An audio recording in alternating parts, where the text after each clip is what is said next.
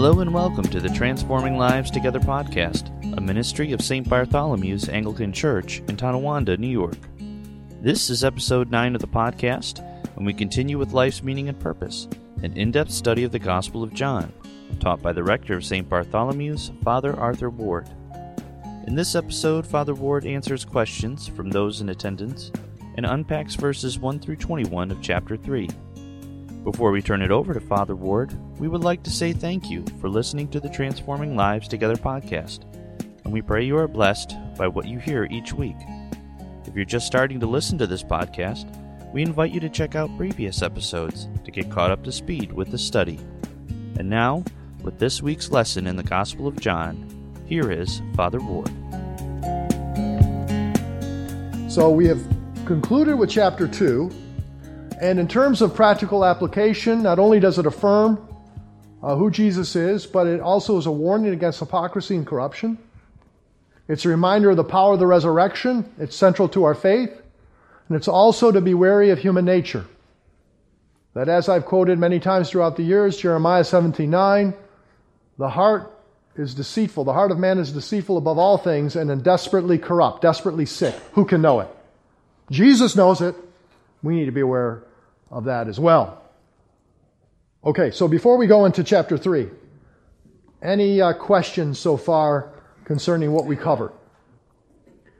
Any confusion, any uh, points of clarification for chapter 2? Or chapter 1 for that matter? Yes, Nancy, right? Yeah. When uh, Jesus was in the temple mm-hmm. and cast everyone out, the Jews that were in charge, I'm saying this right, they were afraid because the people were paying attention to Jesus and they believed Jesus. Especially at the end, the second cleansing. Yes. Well, didn't, weren't they afraid and didn't they believe in Jesus? Why would they want him killed if they believed in him and thought he was God? Well, that's a great question. Let me repeat the question. When Jesus cast out the money cha- or the changers and the animals, uh, but we read that many believed. Why would they then want to kill him?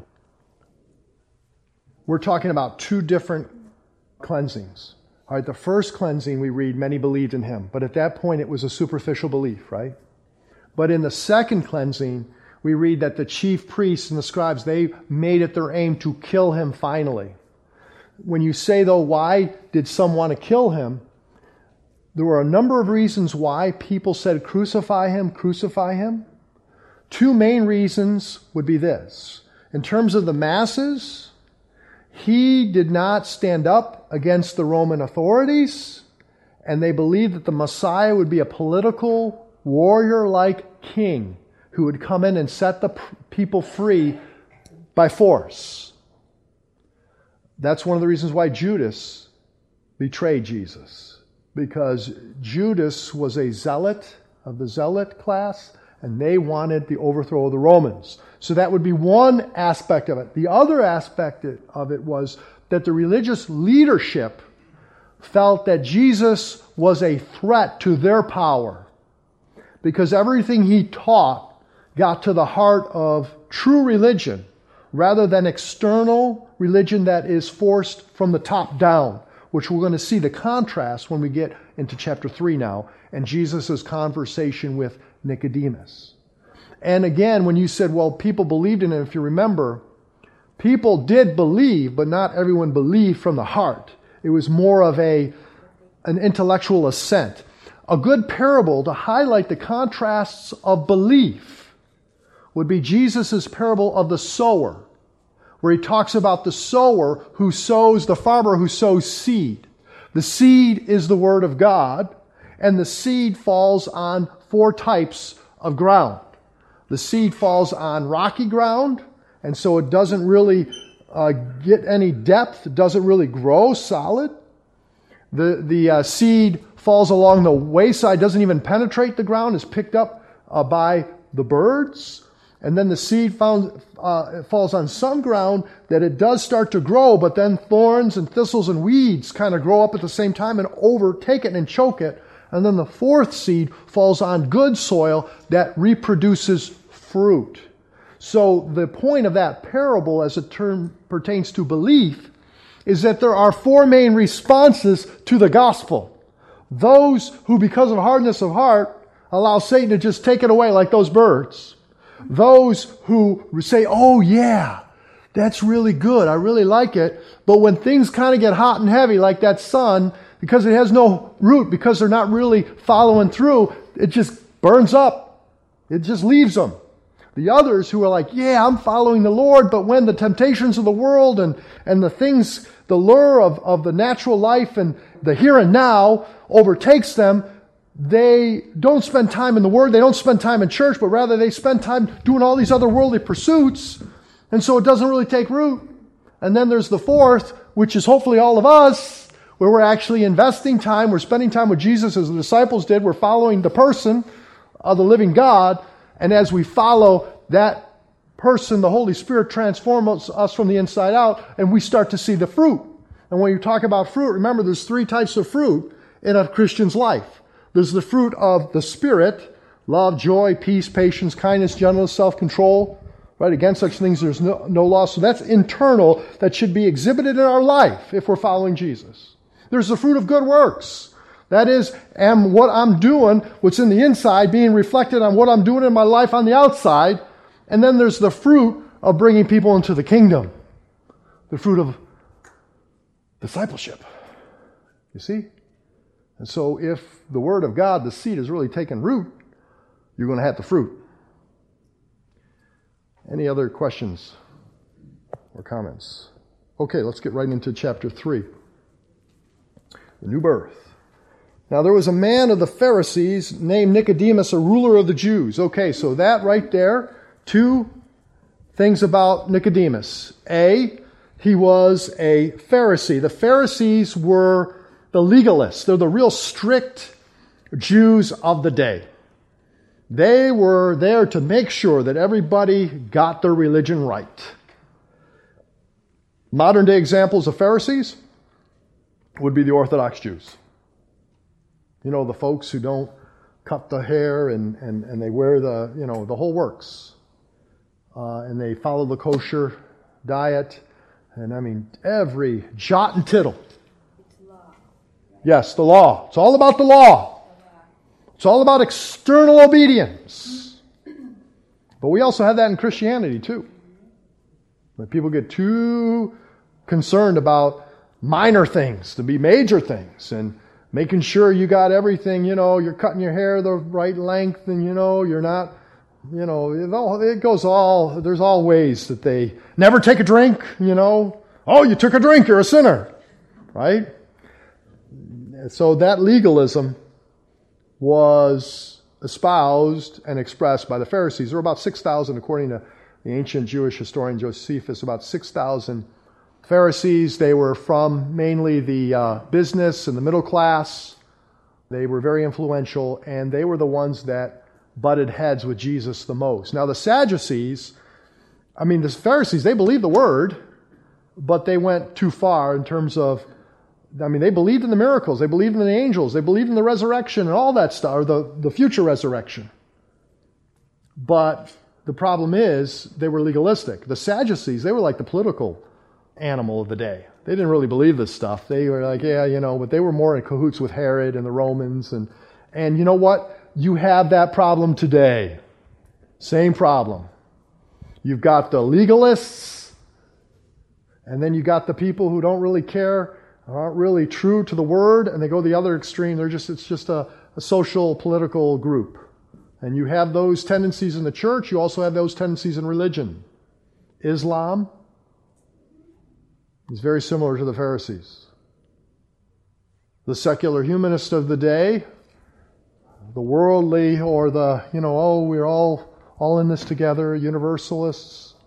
That's like the Sadducee spirit. Nothing's new just manifests itself in different, different ways. He's a ruler of the Jews. What would that mean? He's a member of the Sanhedrin. The Sanhedrin was the ruling council of the Jewish faith of 70. They composed of elders. That would be heads of households, of men who are prominent in the community, priests, as well as scribes.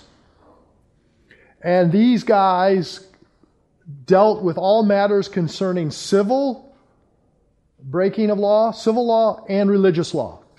The only thing they could not do was impose the death sentence. And so that the only way they could impose a death sentence is to get approval by Rome. So that's why when they wanted to kill Jesus, they couldn't just go out and stone him, but they had to get approval from Pontius Pilate. And the death for the Romans, not for the Jews, because crucifixion was considered a disgrace for the Jews, but to be killed by the Romans meant to be crucified on a cross. And that was usually reserved for the most hideous crimes. I mean, sometimes they would do it for common criminals, uh, but that's how Jesus was, uh, as, as, you, as we all know, was killed. All right, let's keep going. Verse 2. This man came to Jesus by night under the cover of darkness. Now it's interesting, there's two things that can be highlighted from that. First, darkness in the John's gospel is synonymous with also not just darkness, but spiritual darkness. And I don't want to put too much negativity on Nicodemus because he eventually was born again, but he was coming out of a spiritually dark time. And also, it means that he didn't want to be seen by his peers. He wanted to kind of keep things, you know, concealed. So he comes under the cover of darkness by night and he says, Rabbi. Now, right there, saying rabbi is a term of respect to Jesus. He's acknowledging that there is something special, something authoritative by Jesus by calling him rabbi. Rabbi, we know that you have come from God as a teacher. For no one can do these signs that you do unless God is with them. Now, we read later in John's Gospel that Jesus had no formal training. And so Nicodemus is showing respect to Jesus, not first and foremost for his authority, but the fact that he has heard and seen some of these miracles. And he's recognizing they're from God. Remember, there were others who were saying, Oh, you're doing it by the power of the devil. Verse 3 Jesus answered and said to him,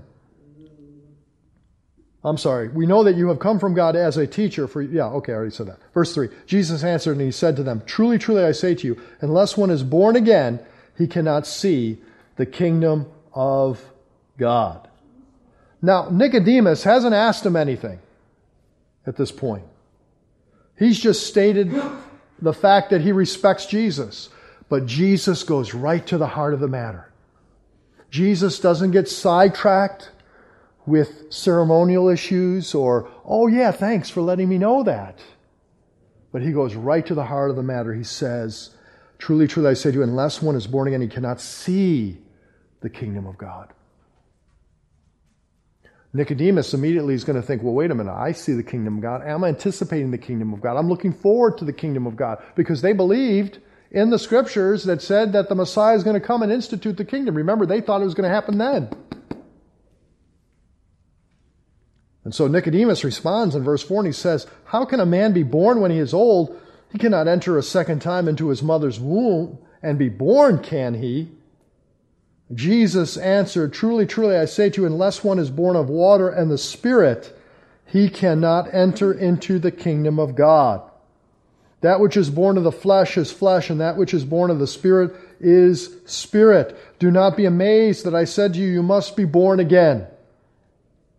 The wind blows where it wishes, and you hear the sound of it, but you do not know where it comes from and where it is going. So is everyone who is born of the Spirit. Nicodemus said to him, How can these things be? It wasn't so much a question of, How can this even be, man? It was a question of, How can this really happen? How does this happen? But let's break down what Jesus is saying here. Nicodemus is saying, hey, you know, you can't be born physically again. And Jesus is saying, oh, yeah, that's true, you can't. But he says, born of water and of the Holy Spirit. Not only can you not see the kingdom, you can't even enter it. You need to have a spiritual rebirth. Now, it's interesting. There's a number of ways to interpret water and the Holy Spirit. Now, there are some churches who teach that water means actually water baptism. The problem with that view is if that's the case, then what Jesus is saying is that unless you are water baptized and born of the Spirit, you cannot enter the kingdom. That would make baptism a requirement for salvation. Baptism is not a requirement for salvation. Should you be baptized? Yes. Does baptize represent the salvation of God? Yes. But the act itself cannot be part of salvation itself, otherwise, then you're adding a work. I don't care how anybody tries to explain it otherwise. And the fact of the matter is, there are some churches that teach or overemphasize baptism. So that's one interpretation. I don't agree with it, obviously. The second would be that the water refers to the water baptism of John, John the Baptist, that it represents repentance. Because remember, John said, I baptize you with water, but one is coming who is greater than I, who's going to baptize you with the Holy Spirit. And so it's Jesus, Jesus' way of saying, unless you truly repent of your sin and allow the Holy Spirit to change you from the inside out, you can't enter the kingdom of God. Now, Nicodemus should have realized from Ezekiel, I mean, he would be familiar with the law and the prophets. Look at what, Ezekiel, what the Lord spoke through the prophet Ezekiel. He said, Then I will sprinkle clean water on you, and you will be clean. I will cleanse you from all your filthiness and from all your idols. So is it the water that's actually cleaning you? No, it's God. Water's a symbol. Moreover, I will give you a new heart and put a new spirit within you, and I will remove the heart of stone from your flesh and give you a heart of flesh. A heart of stone means a hard heart. A heart of flesh means you're warm to the Holy Spirit, the Spirit of God. I will put my spirit within you and cause you to walk in my statutes. In other words, the only way I can truly walk in the statutes of the God, the Lord, is if the Holy Spirit is empowering me and showing me and guiding me to do it. If I'm relying on Him, and you will be careful to observe my ordinances. So look at that's Old Testament. That's a prophecy of what God's going to do. That is what Jesus is alluding to. Now, what's fascinating is that if you were a Gentile and you wanted to become a uh, Christian, a Jew, the rite of entrance into the Jewish faith was that you had to be, have a ceremonial washing of water that symbolizes the, that you're being clean. You would get a new set of clothing, and you would then be considered part of the covenant community of faith. But if you were a Jew, you didn't have to do that. You know what was the basis for your entrance into the Jewish faith? Your birth. I'm a descendant of Abraham, so I'm a member of the covenant. And so what Jesus was telling Nicodemus is no, it's not because you're born as a descendant of Abraham that gets you into the kingdom. It's not because you're a Jew ethnically that gets you into the kingdom. You have to have a spiritual rebirth. That's what John the Baptist was emphasizing to all the Jews. Don't think you are saved just because you're a descendant of Abraham. Repent. So that is another interpretation. And then there are those who would say that it can actually be translated this way Jesus answered, Truly, truly, I say to you, unless one is born of water, even the Spirit, he cannot enter into the kingdom of God. So, in essence, the water represents the Spirit, or the Spirit represents the water, and it's the work of God. I personally like to understand it this way. While John doesn't mention the Lord's Supper per se, where Jesus says, you know, he took the bread and, and broke it and said, This is my body, and he took the cup and said, This is my blood of the new covenant. The synoptics do, but not in John. But what does John do? John mentions Jesus' words, unless you eat my flesh and drink my blood, you cannot have life. So John presents the theological basis for the sacraments. He's doing the same thing for baptism. So while water does not eh, represent the baptism itself, it represents the underpinning of what baptism is to represent in the life of the believer when one repents and so that repentance, that admitting that you have a sin problem and asking God to come into your life, is the first step, and then the second step is the Holy Spirit coming into you. And then you're born again. The light bulb goes on. And then you can move forward and grow in the faith. And unless you're born again, you're not going to see the kingdom. And if you're not going to see the kingdom, you're not going to enter the kingdom. And brothers and sisters, you've been there. I've been there when I've talked to people and it's, they've got a hard heart. They don't get it. And you can explain things, you can do everything, you can even do a miracle, and they still wouldn't get it. And that's exactly what happened to Jesus. And if it happened to Jesus 2,000 years ago, should we be surprised that it's happening today? No. It's frustrating. You wonder why, but it happens. And Jesus then gives the analogy of the wind. Probably in the cover of darkness at night, there was a wind blowing through the environs of Jerusalem. And Jesus likens the Spirit to the wind. You don't know where the wind's coming from. You can't control the wind. You don't fully understand the wind. Same thing with the Spirit, but you know it's there. You can see the effects of the wind. You can see the effects of the Spirit. You can see the change in a person's life. I can see whether or not someone is Spirit filled. I can know if you're born again or not. You can too, and God certainly does. Unless you're born again. Now, people talk about born again Christians. I always say that's a redundant term. That's an oxymoron, right? You're either a Christian. If you, in other words, if you're a Christian, you're born again. If you're born again, you're a Christian. But the problem was that there were a lot of people in the church who really, really didn't get it. The light bulb didn't go on, and so they say, oh, I'm a born again Christian now. Well, that's really a redundant term. There's really no such thing. But for the sake of highlighting the fact that you weren't really a Christian when you were supposed to be a Christian, I can understand you saying you're a born again Christian. Okay, verse 10. And Jesus answered and said to him, Are you the teacher?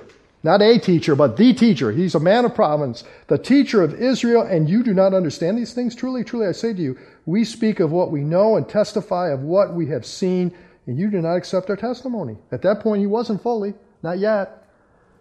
Now, why we? That's a very good question. There's two interpretations to that. That Jesus was in the presence of his disciples and he was speaking together with them, we, or it could be the fact that Jesus was highlighting the fact that he is the earthly witness of the divine Trinity, the Godhead, Father, Son, and Holy Spirit. We testify. Either one. And you do not accept our testimony. Verse 12, if I told you earthly things and you do not believe, how will you believe if I tell you heavenly things? In other words, Jesus is using a concrete example. You know, you, I talked to my confirmation class on Saturday. I used the analogy of the wind. You know, people get it. I remember when I first read that passage, you're like, yeah, the wind, that makes sense. The wind's like the Spirit. You can't see it, but it's there. I, I can see that. The disciples, when they first were experienced Jesus, they knew there was something unique about him. They, they knew that he was special, and they believed. They didn't get bogged down in all the baggage of religiosity. They didn't try to overanalyze and question things. That's exactly what Nicodemus was, and that's exactly what a lot of religious leaders do pathetic. And so Jesus is like, hey, man, if you can't get it through me using children's homily here with the kids on the little object lesson, how are you going to get it when I start, start really talking to you about some, some deep things, some theological truths? And then Jesus does exactly that. Let's look as we wrap things up here. Verse 13 No one has ascended into heaven but he who descended from heaven, the Son of Man. Ah, now he's not getting into concrete, he's getting into spiritual truth here. First of all, he's saying he's the Son of Man, the unique Son of Man, fully God, but fully flesh, a descendant of woman. But no one has ascended into heaven and come back from heaven. In other words, there is no one ever who has the relationship that Jesus has to heaven and to God, for he is God, but as the Son, who can say, I go and back and forth, and I reveal to you exactly what is true. No one else can do that. That's why when these people like Mohammed and these others get a special revelation from heaven, Joseph Smith, get a special rev- How can you say you have a special revelation from heaven when you've never even been to heaven? Jesus has been to heaven. He's the only one. He is ascended, he's descended. And that reminds us that our faith is not a faith that we discover, it's a faith that's revealed. It's uncovered to us by God. It comes from Him. It's not something you and I can figure out. We're just shown it. And then we have a choice. Do we accept it or do we reject it? Ours is a revelatory faith. And then Jesus uses the, the account from Numbers. As Moses lifted up the serpent in the wilderness, even so must the Son of Man be lifted up, so that whoever believes will in him have eternal life. Now let's look at the account that Nicodemus would be familiar with because these guys would memorize the Pentateuch, the first five books of the Old Testament. They would memorize other portions of the law and the prophets. So these guys, they're memorizing scripture. They should understand it, but they didn't. Many of them didn't. But look at what happened in Numbers. Then they set out from Mount Hor by the way of the Red Sea to go around the land of Edom. And the people became impatient because of the journey. The people spoke against God and Moses. Why have you brought us up out of Egypt to die in the wilderness? For there is no food and no water. We loathe this miserable food. So here's the problem. These people are complaining to God and Moses after actually seeing God's provision. They just came out being set free from their bondage in Egypt. They've seen the miracle, miraculous power of God, but they're impatient and they're trying God, they're testing God. And here's the danger. The more God reveals to us, the more you're exposed to the holiness of God, there's a greater judgment if you reject that. One of the things about being in the age of grace is that God will forgive us. God spares people because many people are rejecting Him or not following Him because of ignorance. Remember when Jesus yelled from the cross or prayed from the cross, Father, forgive them, for they do not know what they are doing. He wasn't saying that to the religious leadership. The religious leadership knew what they were doing. But many of the people were saying, Crucify him, crucify him. They didn't really know what they were doing. So Jesus said, Father, forgive them. Jesus said, Every sin against uh, the Father or against God will be forgiven except for blaspheming of the Holy Spirit. What's blaspheming of the Holy Spirit? Blaspheming of the Holy Spirit is when you know that that is of God, but you reject it. You say, It's evil. It's calling good evil and evil good. No hope for someone like that. And so that's what was happening here. Verse 6 The Lord sent fiery serpents among the people, and they bit the people so that many of the people of Israel died. So the people came to Moses and said, We have sinned. Ah, they, rem- they are repenting. They're admitting their problem because we have spoken against the Lord, and you intercede with the Lord that he may remove the serpents from us. And Moses interceded for the people. Then the Lord said to Moses, Make a fiery serpent and set it on a standard. And it shall come about that everyone who is bitten, when he looks at it, he will live. And Moses made a bronze serpent and set it on the standard, and it came about that if a serpent bit any man, when he looked to the bronze serpent, he lived. This, brothers and sisters, is a type of the gospel. There was a reason why this happened, not only to highlight God's judgment and grace, but to point us to the coming of the Messiah. Because Jesus quotes this, he refers to this when he says, Just as Moses lifted up the serpent, and all who look to the serpent live, so too the Son of Man will be lifted up. And that phrase, lifted up, is a reference to his death. For in John 8 and John 12, Jesus talks about being lifted up for the sins. It's him being lifted up on the cross. And look at what was true about the Israelites as it pertained to their predicament and getting out of their predicament. Number one, the Hebrews were disobedient and under judgment. We are all disobedient and under judgment. Number two, the object the serpent lifted up was the symbol of their judgment. What is the object of our judgment? Death. Number three, they were unable to rescue themselves. We cannot save ourselves. We cannot take away our sin by anything we do. Four, the poison of the serpents was deadly, and there was no antidote for it. There is no human antidote for the sin problem. Five. All they had to do was obey the Lord and look at the serpent and live. All they had to do was trust what God was saying was true and do it. Receive it. And isn't it beautiful? Because the object of their death was the serpent. The object of our death is death itself, sin, and Jesus is the one who takes on death to destroy death. He uses death to destroy death. He does it for us. He says, I'm walking in your shoes. I'm taking your place. And it's simple. All we have to do is say, trust Him and say, believe. And so the last part of John chapter 3 is Jesus expressing the heart of the gospel. Very profound. It's why He came. It's why the gospel is so important. It's how we pass from judgment to life. And we're going to close with that. For God so loved the world that he gave his only begotten Son, that whoever believes in him shall not perish, but have eternal life. Verse 15, remember, so whoever believes will in him have eternal life. That's the first mention of eternal life. It'll be mentioned 10 times totally in John's gospel. Eternal life is not just life without end. Eternal life is life with meaning, abundance, fullness, purpose, beauty, perfection. That's what eternal life means. In contrast to destruction, to division, to discord, to disease, to death, to perishing. That's the contrast. That's what we have in Jesus because he's the author of life. And the basis, God doesn't want anybody to perish. He loves everybody. The basis is the Father's love for us who gives up the Son and the Son's love for the Father and us who gives his life for us. Verse 17, for God did not send the Son into the world to judge the world, but that the world might be saved through him. He who believes in him is not judged. Now we're already judged, right? But once I believe, once I look, just as the people look to the serpent, once we look to Jesus, I'm no longer under judgment. Because of everything he's done, not because of what I've done. But he who does not believe has been judged already because he has not believed in the name of the only begotten Son of God. This is the judgment that the light has come into the world, and men love the darkness rather than the light, for their deeds were evil. So, what is that saying? We already know that we're in darkness, right? We already know people's deeds were evil. But then once you're exposed to the light, you have a choice. Am I going to go for the light, or I'm going to stay with the darkness? If I stay with the darkness, that means I love darkness more than I love light. And then I remain in my judgment, and there is no hope for me. For everyone who does evil hates the light and does not come to the light for fear that his deeds will be exposed. Right? They don't want to be held accountable. Verse 21 But he who practices the truth comes to the light. It's kind of both and. You know, you get the light, and then you practice the truth, and you get more light. It's kind of like that analogy I've used in the, in the cave. As you go closer to the light, you get more light, you get more truth. Right? If you get farther away, you get more darkness. And that little light that you had is gone. This is the beauty right here.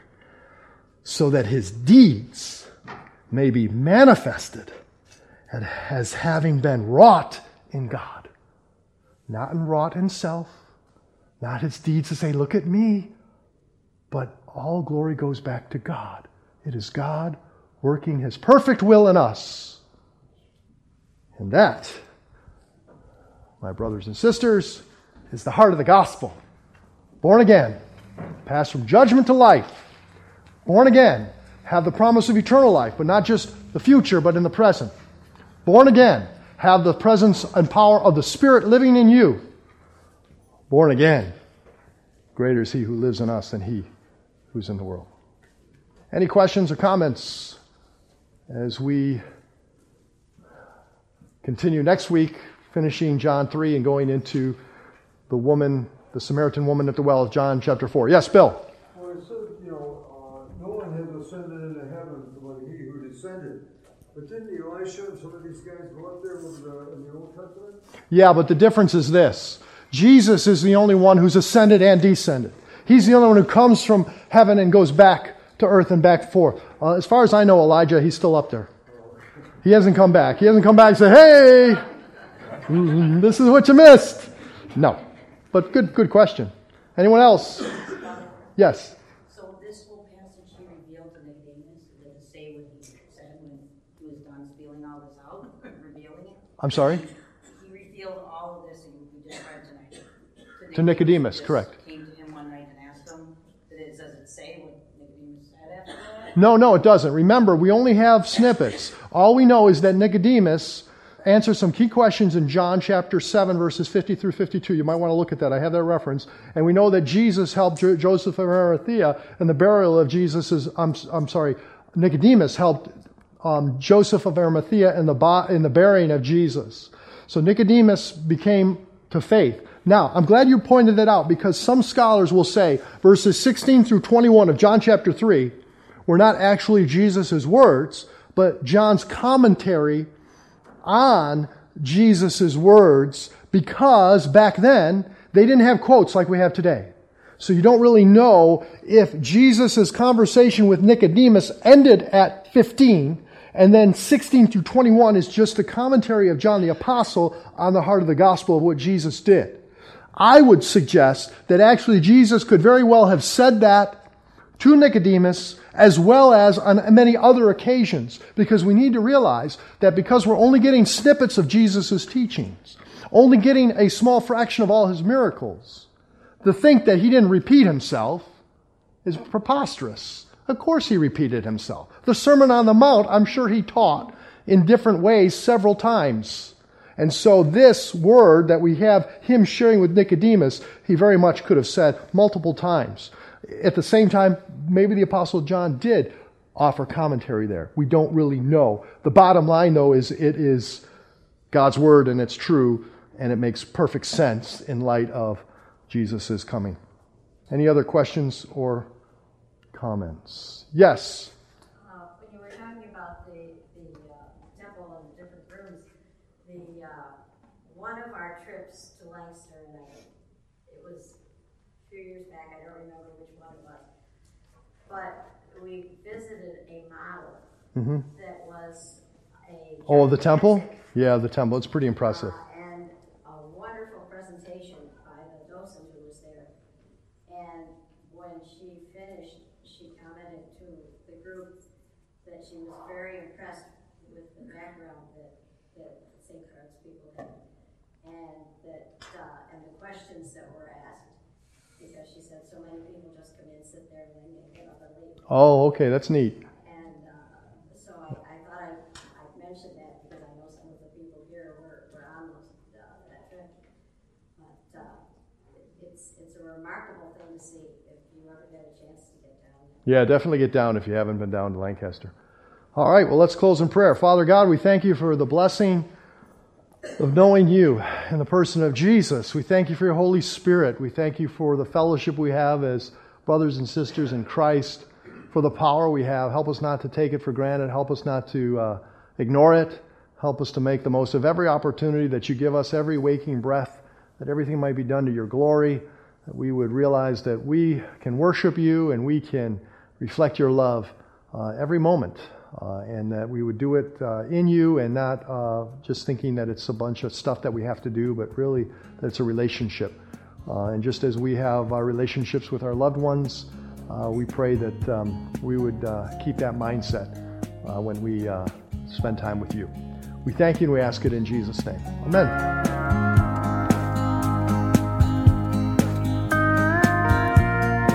You have been listening to the Transforming Lives Together podcast, a ministry of St. Bartholomew's Anglican Church in Tonawanda, New York. For more information about the church, including a list of our service times, please visit our website at www.stbartston.org.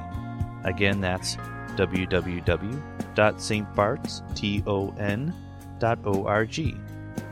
If you're enjoying this podcast, please leave us a five star rating or a positive review. Both will help in reaching more people with this podcast. If you're on Facebook, head over to facebook.com slash transforming lives together podcast. Again, that's facebook.com slash transforming lives together podcast and give us a like. We hope you will tune in next time as we continue with life's meaning and purpose, an in depth study of the Gospel of John. Until then, we leave you with these verses from the book of Acts. Then Peter, filled with the Holy Spirit, said to them, Rulers and elders of the people, if we are being called to account today for an act of kindness shown to a man who was lame and are being asked how he was healed, then know this, you and all the people of Israel. It is by the name of Jesus Christ of Nazareth, whom you crucified, but whom God raised from the dead, that this man stands before you healed. Jesus is the stone you builders rejected, which has become the cornerstone. Salvation is found in no one else, for there is no other name under heaven given to mankind by which we must be saved. God bless.